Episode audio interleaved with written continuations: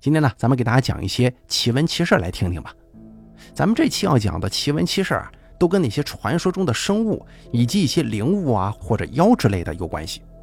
本故事节选自贴吧，楼主灰灰撸起由大凯为您播讲。我小学同学的爷爷，我邻村的，事情应该发生在九五年那会儿，或者是九六年左右。我们那里的人都知道，一般呢也没什么人议论。我们这边是农村，大部分土地都在半山腰上，半山腰以上啊几乎不种啥东西，更别说山顶了。山顶一般都不会上去的。那天他爷爷在山腰上种地，天也快黑了，山上也没人了，就准备回家，明天接着过来干。刚要走的时候啊，他看到从山上下来一个人，穿着黑色的衣服，很大，就跟那个风衣外套似的，还戴着一顶黑色的大帽子。当时他爷爷在想，这人是谁呀？是村里的吗？没事上山干啥呀？然后他就在路边等着看这个人是谁，如果认识的话，就一块下山，好说个话什么的。当那个人走近之后，他爷爷看不清他的脸，因为那个人戴着帽子嘛，头很低很低，像是没有脖子似的。他爷爷说了一句：“我看看这是谁呀？这是。”说完之后往前迎了两步。可谁知道那个人竟然急忙往后退了。他爷爷这会儿才知道，这人呢一定不是村里的，不然的话不可能做这种动作呀。就问他：“你是干什么的呀？怎么从山上下来的？”那人没回答，就问了一句：“此乃何方？”声音还非常的尖锐。他爷爷是一头雾水啊，只是把地名说了一下。那个人后来也没再说话了。他爷爷看不到他的脸，也不知道对方是什么表情。只见那个人转身又往山上走，他爷爷急忙说：“哎，山上啥也没有，天都快黑了，你就别去了。”那个人说：“没事走了几步之后，回过身来，抬起头，用手扶了扶帽子，说了声谢谢，转身就向山上跑，速度非常快。后来据他爷爷描述，那个人呢，在扶帽子的一瞬间，让他看到脸了。那人脸色非常苍白，眼角向上翘。鼻子特别小，还没有下巴，嘴又很长，里头的牙齿很尖锐。那个人的手也不能说是手，很像是爪子啊，动物的那种爪子，很大，就跟家里用的盘子似的这么大。他爷爷当时就愣在那儿了，看着他离开的。哎呦，那个人上山的速度真的是非常快呀，大概有个两米多高的大石头，他一跳就跳过去了。就这么一直看着那个人上了山顶。消失不见了。天黑之后，我同学他爷爷家里人在等他回家吃饭呢，可是左等右等都等不来，就让我同学他爸爸去山上叫。可是他爸爸在山下喊了几声，也没人答应啊。后来是找了好久，才找到了在那儿发愣的爷爷的。家人陪了他一夜，我同学自然也在那儿啊。而就在第二天早上鸡叫的那一刻，他爷爷忽然大吼起来。我同学说，那会儿他都吓哭了呀。他爷爷吼的真的那就叫撕心裂肺，好几分钟才消停。可不幸的是，吼完之后啊，他爷爷发现下身没知觉了。那个时候治病可能不咋科学吧，反正花了挺多的钱的，也去了北京、上海的大医院。可是医生们都说这个事儿啊，不像是瘫痪，但又像是瘫痪。住了挺长一段时间的院，也没能治好，就回来了。当时啊，请了个神婆，神婆说可能是遇见妖了。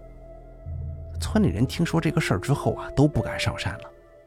那一年山上的农作物离村子近的都弄回家了，靠山的干脆就不收了，也不要了。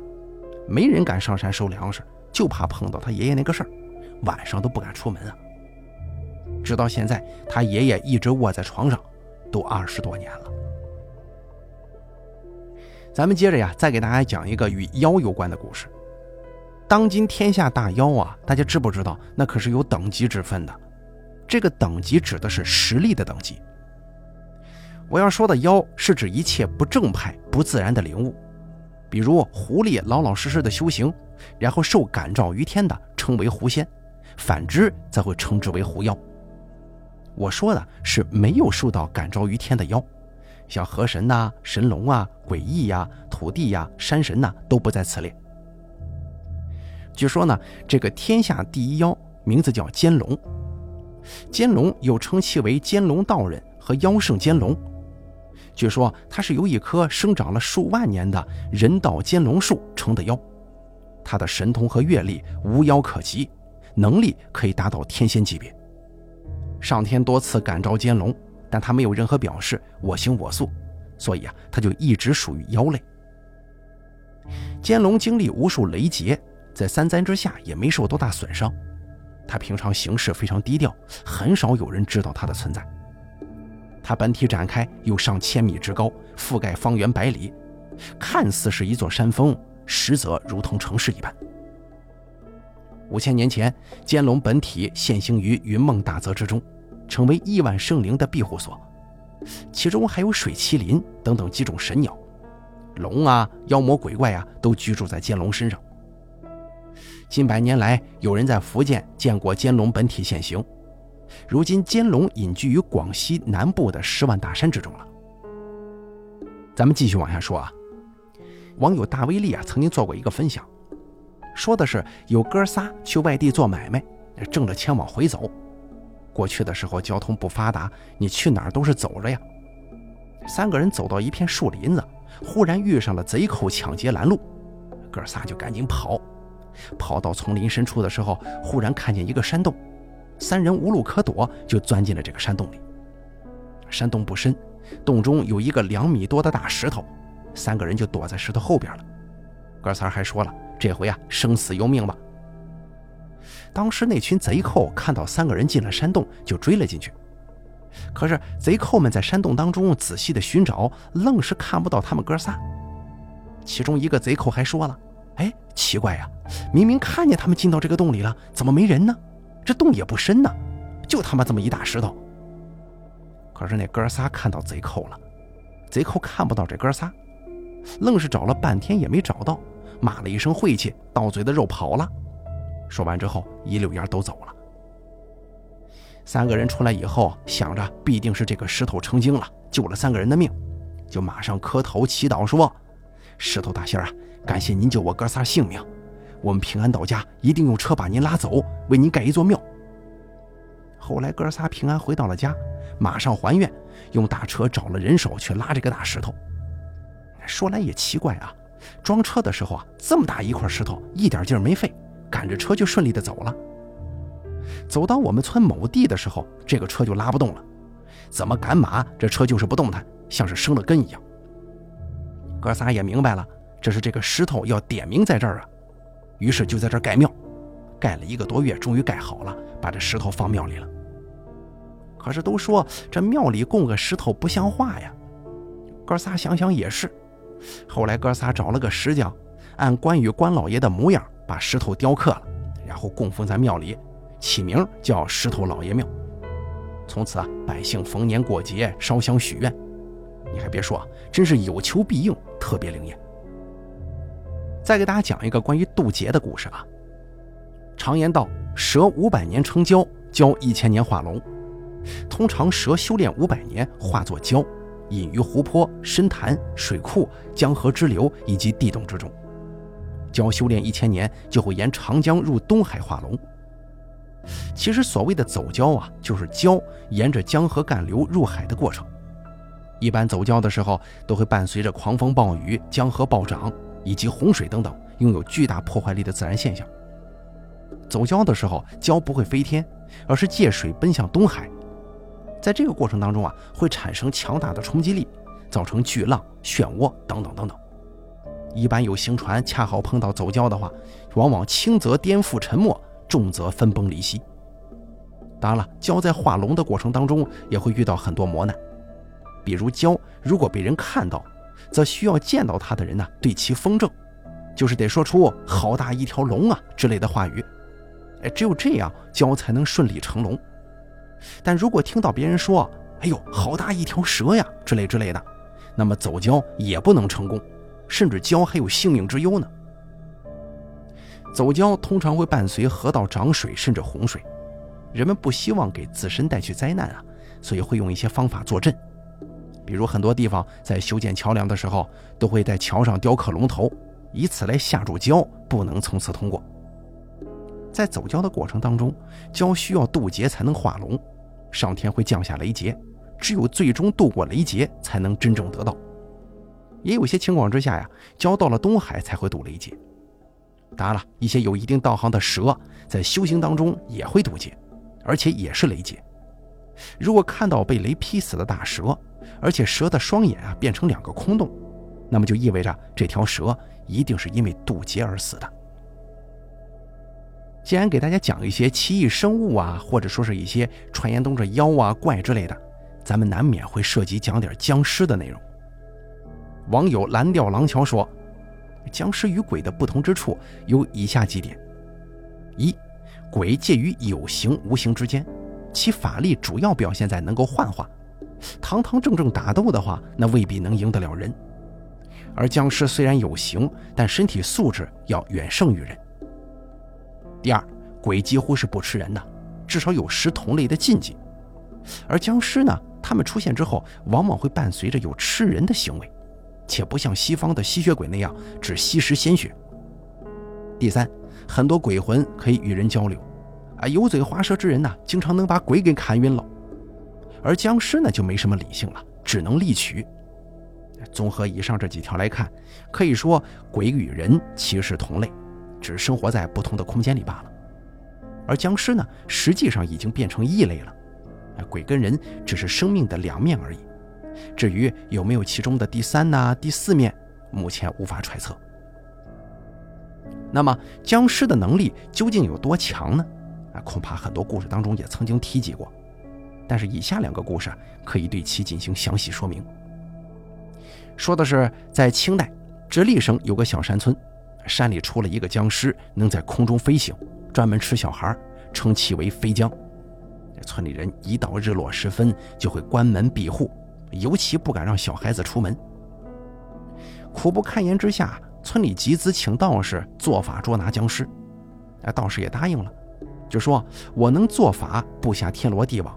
但也得要你们帮忙，尤其是需要一个胆大的人深入僵尸的巢穴里去，因为僵尸最怕铃铛。等晚间僵尸从山洞中飞出的时候，请这位胆大之人进洞摇铃，僵尸就无法回洞了。我们在外头就能给他擒拿住。但切记的是，摇铃必须一刻也不能停，否则不仅前功尽弃，而且进洞之人恐性命不保。后来村民就选了一个胆大的，他进洞之后，双手是一刻也不敢停啊。村民跟道士在外头与僵尸激斗，直到天亮时分，僵尸倒地，才将其抓获焚烧。可是村民们竟然忘了这位还在摇铃的哥们儿，直到中午头才有人想起，这哥们儿啊，从晚上一直摇到第二天中午啊。也正是从那以后，他落下一个残疾，双手一直不停的颤抖。再说另外一个故事啊，也是发生在清代时期。说是上杭地区的某处村子有妖孽出没，专门吃小孩。由于根本不知道是什么妖精作怪呀，村民们是一点办法也没有。有一天，有个士兵归队经过此地，正好遇上了雷雨，就在一座神祠当中避雨。神祠的东边是一片坟地，那里有一棵老枯树。那兵哥哥见雷电始终围绕着这个枯树打闪，还有霹雳，借着电光一闪之间，他看到树梢上有一个女的，红衣白脸披头散发，还赤着脚丫子，两眼硕大如灯，正在跟雷电相持。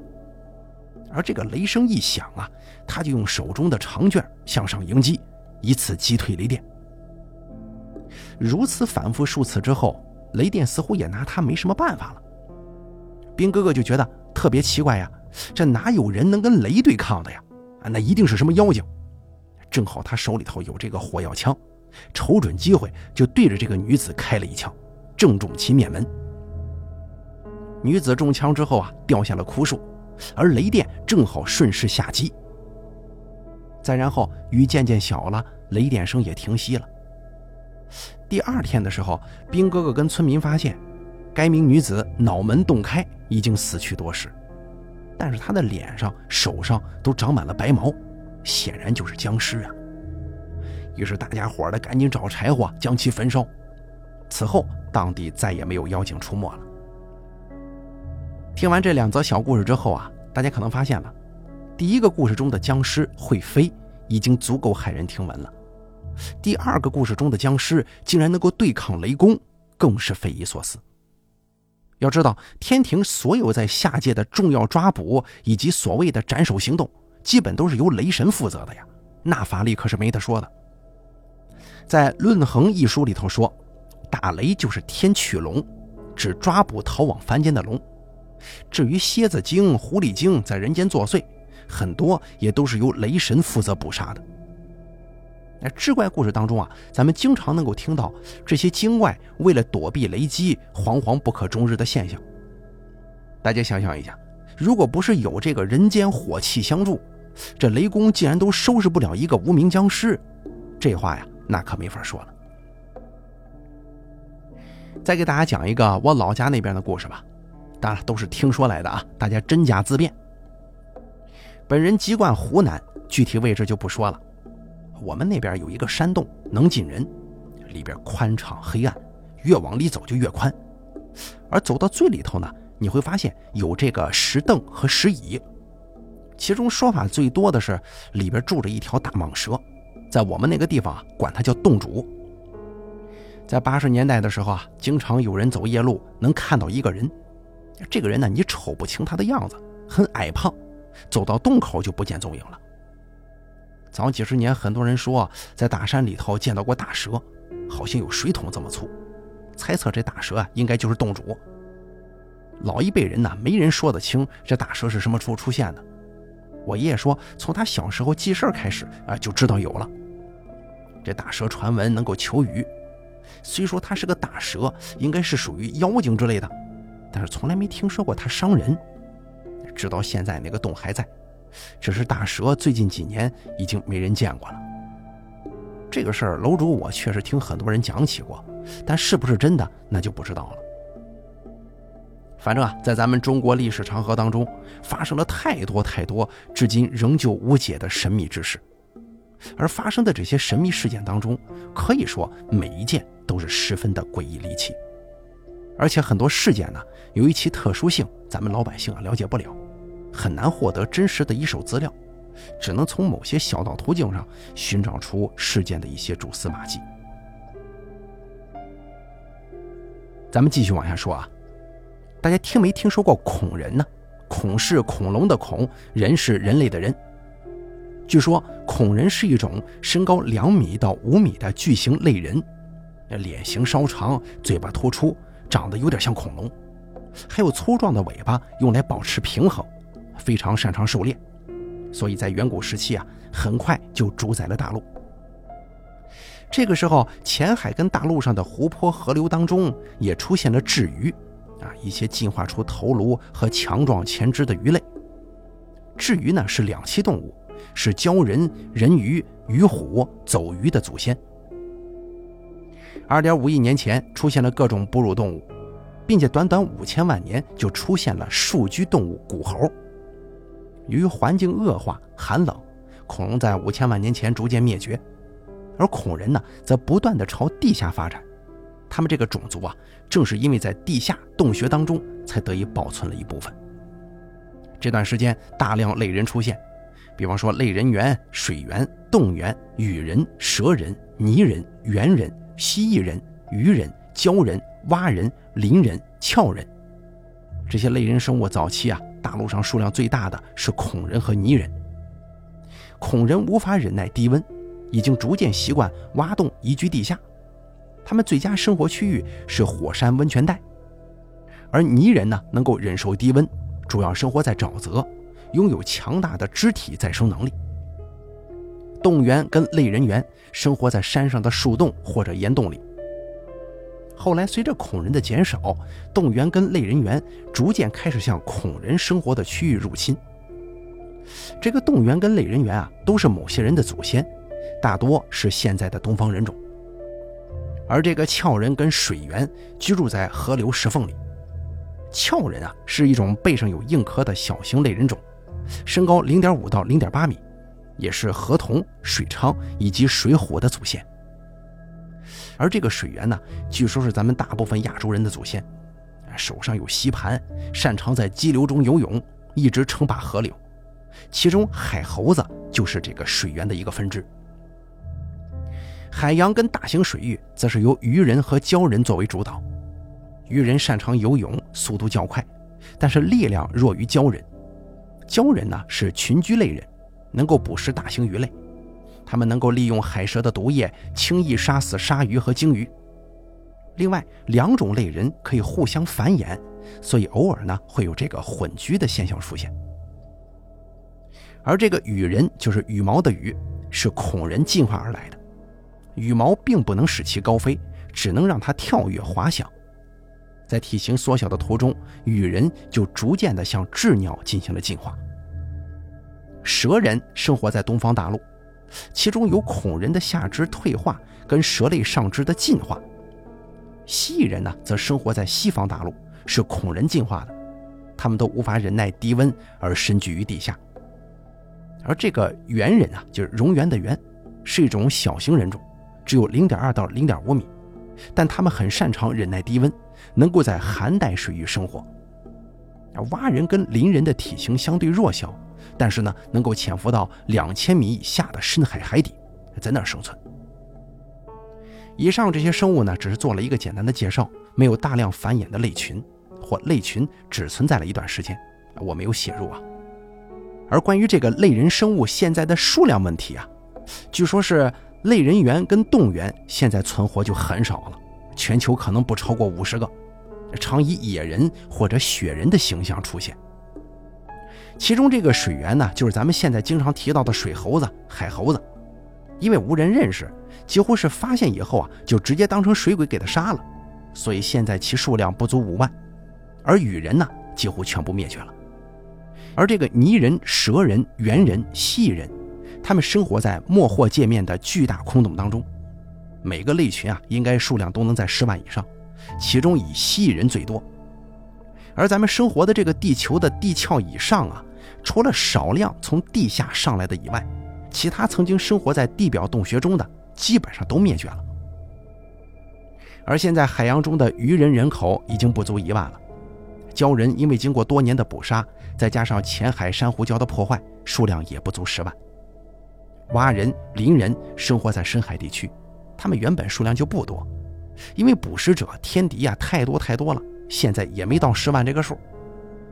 水虎、河童这一类，由于他们生活在河流浅滩，容易受到各种捕食者以及人类的影响，现在数量早就不足一万了。在这篇资料当中啊，很多人不会认同时间。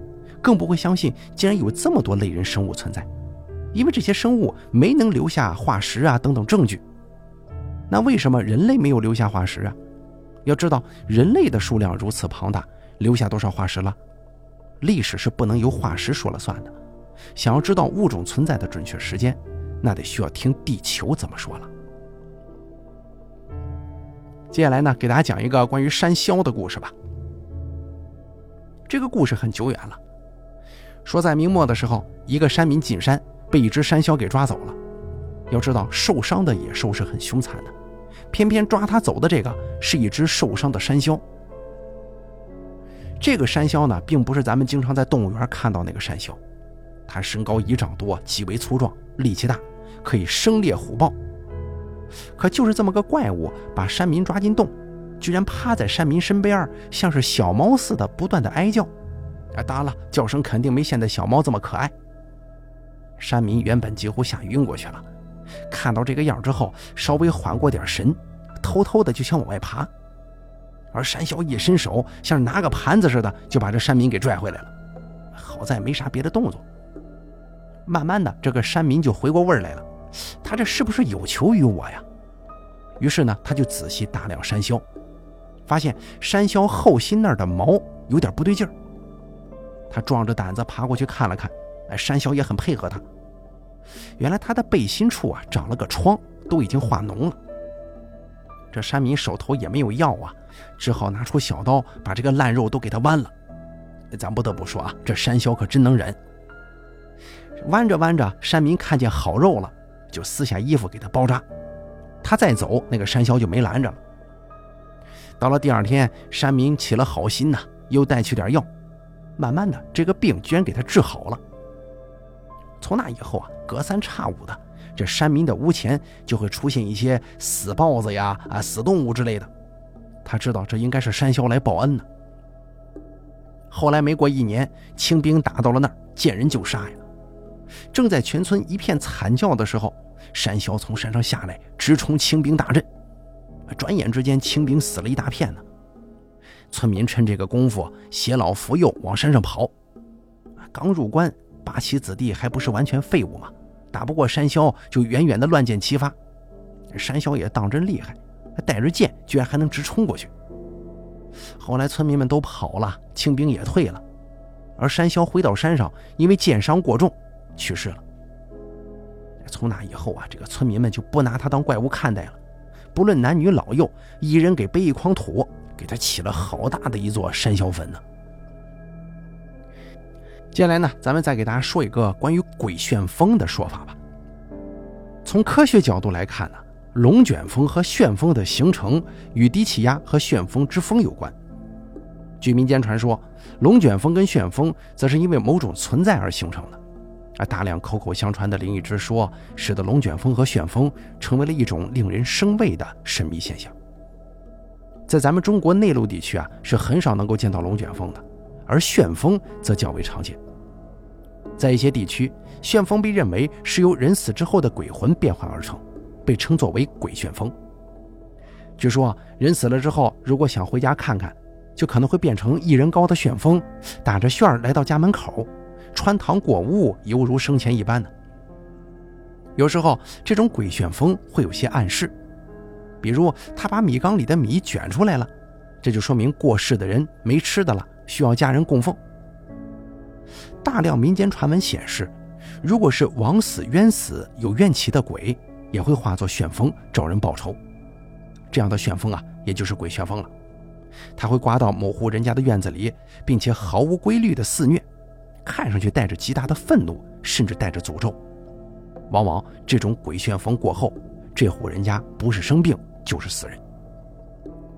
而这个旋风呢，你也不能说是人死之后所幻化的，而有了一些道行的动物，比方说狐狸呀、蛇呀、刺猬啊等五大家，就会拥有御风的能力，可以借助龙卷风或者旋风游走施法。这些妖物道行不够，一般也只能形成旋风。龙卷风则是需要有大道行且渡劫成功的妖物才可以使用。好，咱们本期这个奇闻奇事类的故事就给大家讲到这儿了，咱们下期节目不见不散，感谢您的收听。